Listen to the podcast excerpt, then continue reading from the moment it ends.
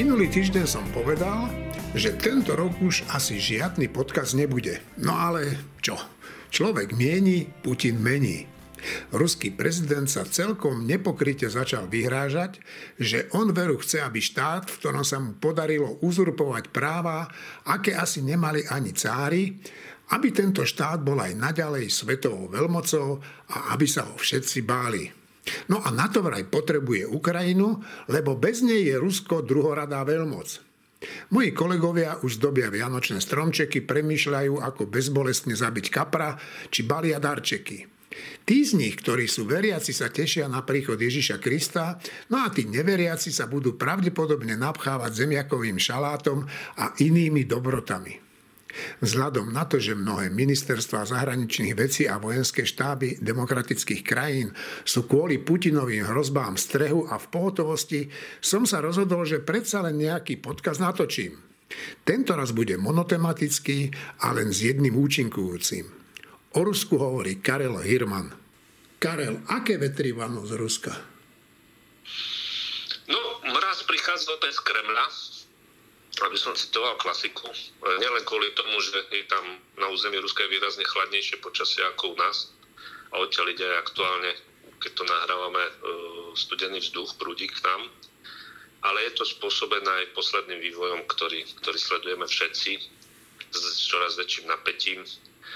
Jednoducho e, Putin sa rozhodol, že tie záujmy, ktoré má vo vzťahu k Ukrajine, ale aj vo vzťahu k NATO a Európskej únii dá mm, na stôl ešte dôraznejšie, respektíve začne na nás všetkých tlačiť, aby sme, aby sme tie jeho záujmy rešpektovali a aby sme súhlasili s tým, aby nemala časť týchto jeho predstav bola realizovaných. To znamená, prakticky získanie spätnej nejakej kontroly nad, nad územím Ukrajiny, ale aj Moldavska a Gruzinska a nad e, tým, že e, jednoducho minimálne energetika v rámci Európskej únie bude e, sa riadiť ani nie tak, alebo nie princípami a zákonmi, ktoré máme schválené v Európskej únii, ale princípami, ktoré sú výhodné a sú v prospech a sú založené na záujmoch e, ruských energetických spoločností a Kremľa. No, e, tak e, rozdielme si to na také dve oblasti, aj keď oni samozrejme celkom nepochybne súvisia. A to sú tie územné požiadavky, alebo bezpečnostné, ako to on nazýva. A potom je to ten plyn, tá, tie energie. No tak poďme najprv k tomu plynu. Ja som od teba čítal článok, ktorom si vlastne povedal, ale ak sa nemýlim, teda opravám, ak sa mýlim, že vlastne môže aj na to doplatiť, že takto vydiera tú Európu. Dobre som to pochopil. Áno, môže na to, ale nie z krátkodobého, ale z toho stredno už dobého hľadiska na to doplatiť, pretože spochybňuje plyn ako taký, tie, to, čo sa deje aktuálne, znervozňuje každého odberateľa plynu. A nie, že znervozňuje, ale už začíname všetci pocitovať na svojich peňaženkách a jednoducho Ehm, ten, ten šok z tejto situácie bude mať podľa mňa dlhotrvajúci charakter a, a vlastne bude záujem čo najviac ehm, postupne, samozrejme nedá sa to robiť z večera do rána, ale, ale urýchliť ten, ehm, tú elimináciu plynu v energetickej spotrebe a vôbec v Európe ako takej. Čiže ak som to dobre pochopil, Putinovi sa môže stať to, že bude mať síce plyn, ale my ho nebudeme chcieť časom. Časom časom áno a nikto nevie teraz povedať, e, určite takto.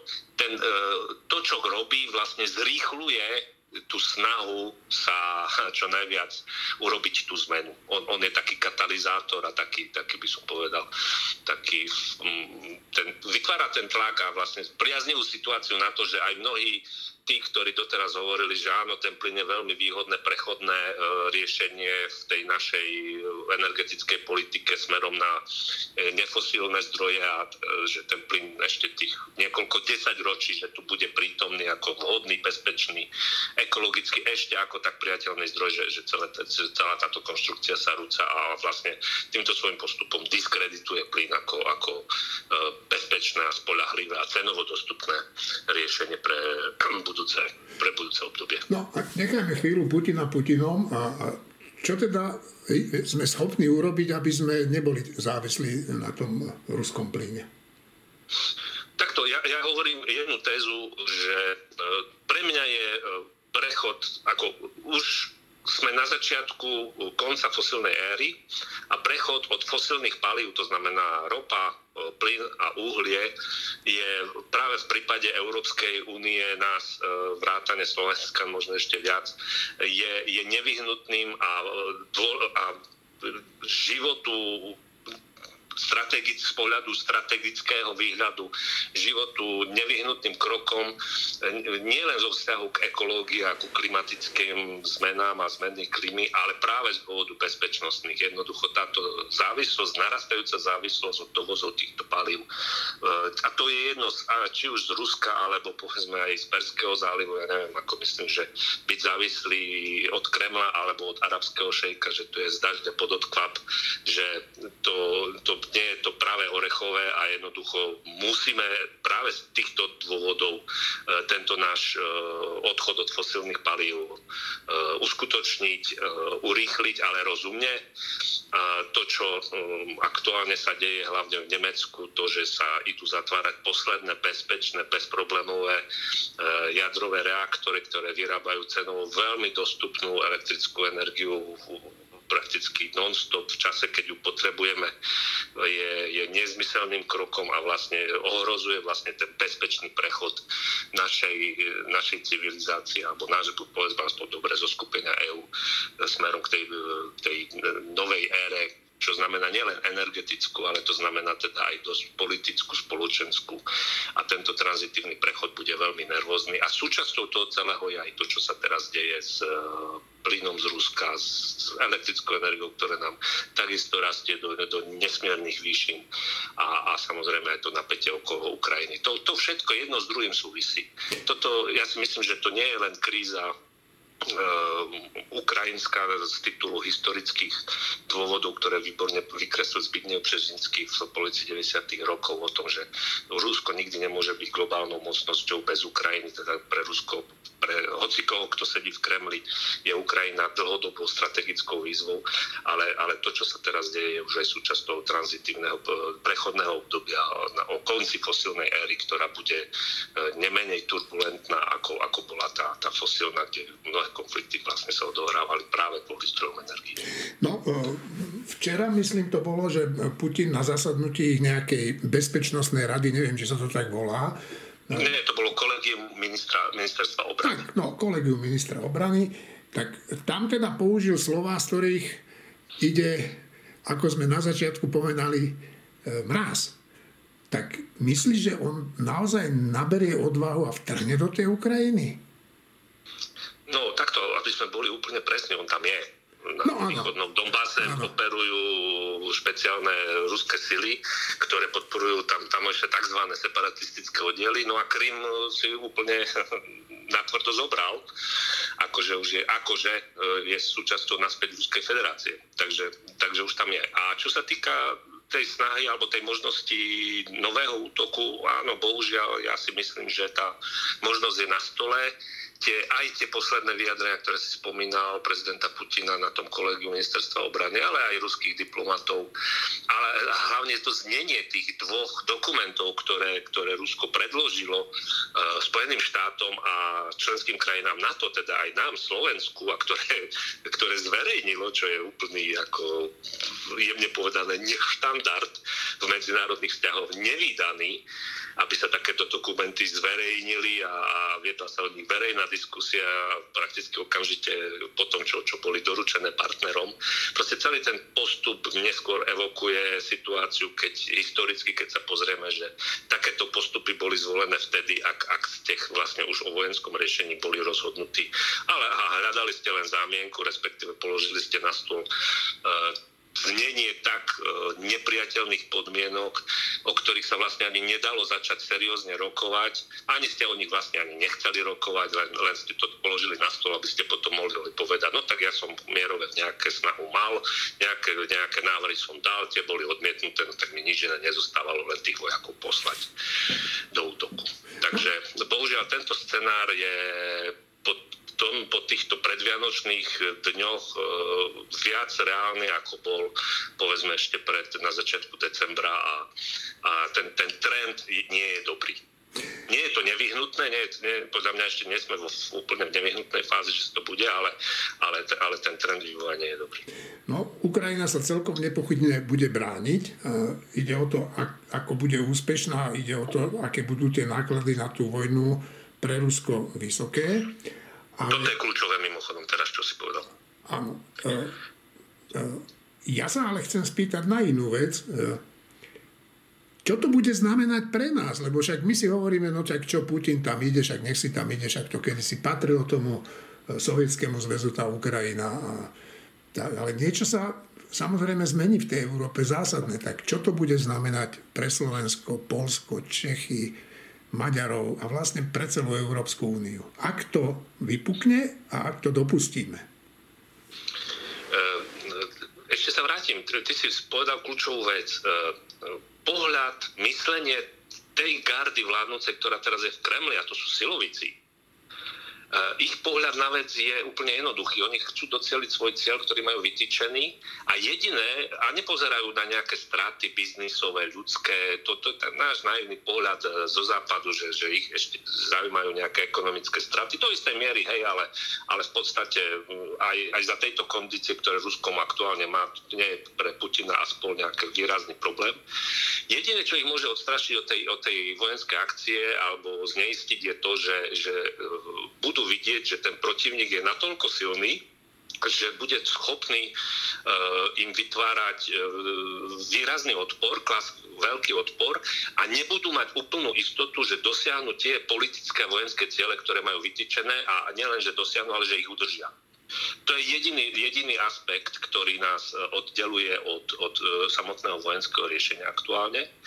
A tu, tu zase musíme objektívne povedať, že ten napríklad vnútropolitický vývoj na Ukrajine nie je dobrý. E, vláda prezidenta Volodymyra Zelenského, ktorý je teraz v svojho mandátu, 2,5 roka, a jeho strany, strana, teda sluha, sluhovia ľudu, ktorá zvítezila v parlamentných voľbách, je zlá.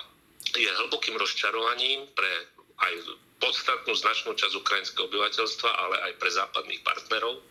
A toto je ďalší veľký problém, ktorým tu máme a o ktorom sa dosť málo hovorí a ktorý môže a určite provokuje e, Kremel k tomu, aby, aby na tej Ukrajine zasiahol e, vojenskými, vojenskými prostriedkami, lebo si ocení túto situáciu ako slabosť toho Kieva a, to, a, objektívne to tak ocení.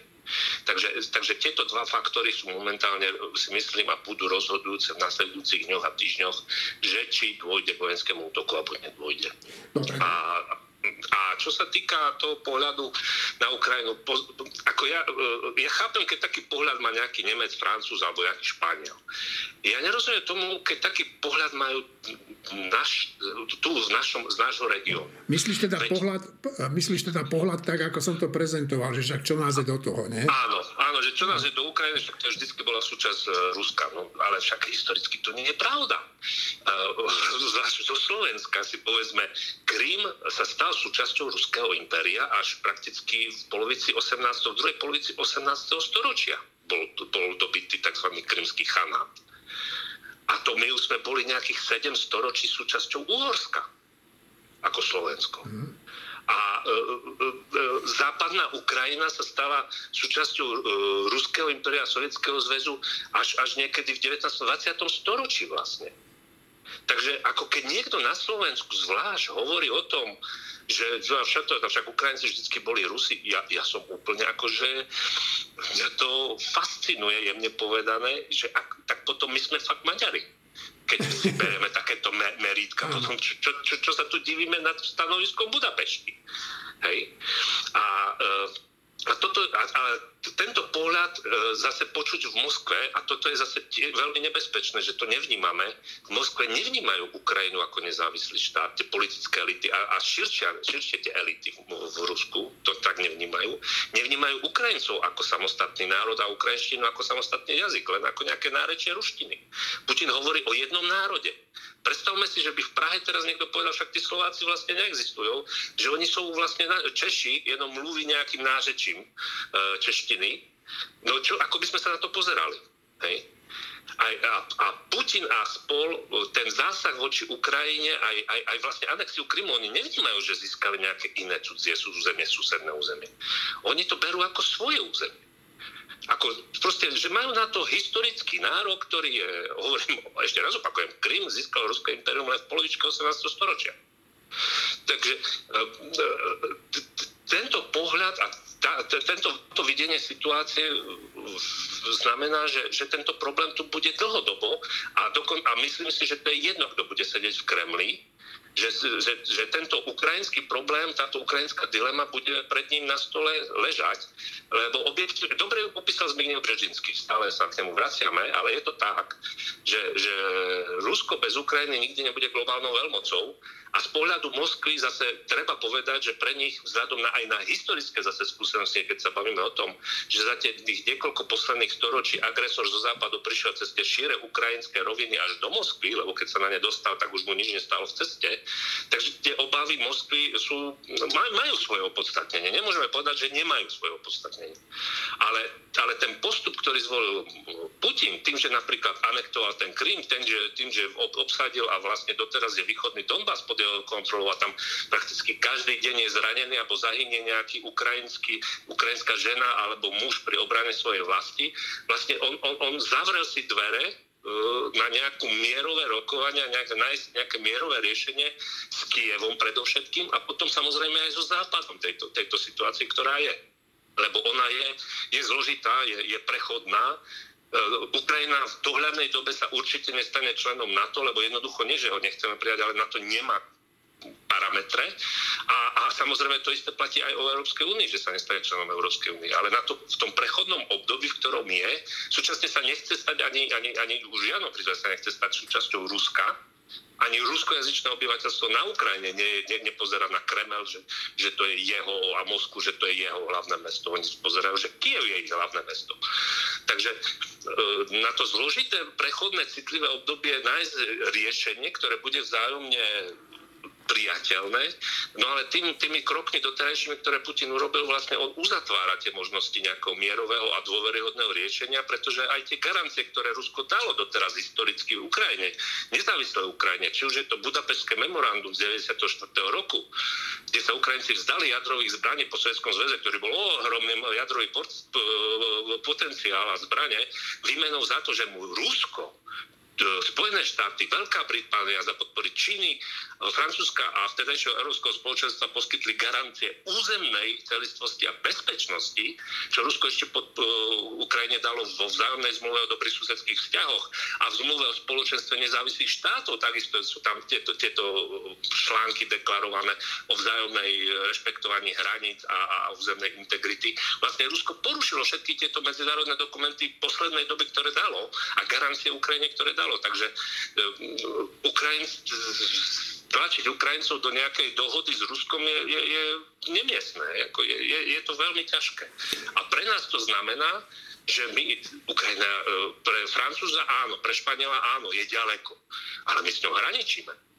Bezprostredne hraničíme. Tie, tie veci sa odohrávajú hneď za našimi hranicami by akékoľvek zostrenie ďalšej situácie, alebo nedaj Bože, strata suverenity Ukrajiny znamenalo obrovské uh, obrovské riziko, obrovské, obrovské škody, hospodárske, spoločenské, ako nevieme, nevieme si to ani teraz predstaviť, čo, čo, čo, čo všetko by sa dialo ďalej. Určite by to nebolo nič dobré. No dobre, tak Karol, ja ti ďakujem. trošku to vidím jasnejšie, tú hrozu, ktorá sa na nás valí, alebo ktorá sa možno privalí. E, prajem ti pekné sviatky a ďakujem. Všetkým aj Jeňu, aj tebe, rodinke a všetkým samozrejme aj v redakcii a, a čitateľom a poslucháčom podcastu Týždenníka. Uh, týždeň prajem krásne sviatky a všetko dobré do nového roku, hlavne veľa pokoja, zdravia a veľa energie. Milí poslucháči, prajem vám požehnané sviatky a pokoj v duši. Myslím si, že toto prianie môžem povedať aj v mene mojich kolegov. Do počutia v roku 2022, teda samozrejme, ak sa Putin a jeho spolupracovníci nezbláznia a nepustia sa do vojenského dobrodružstva.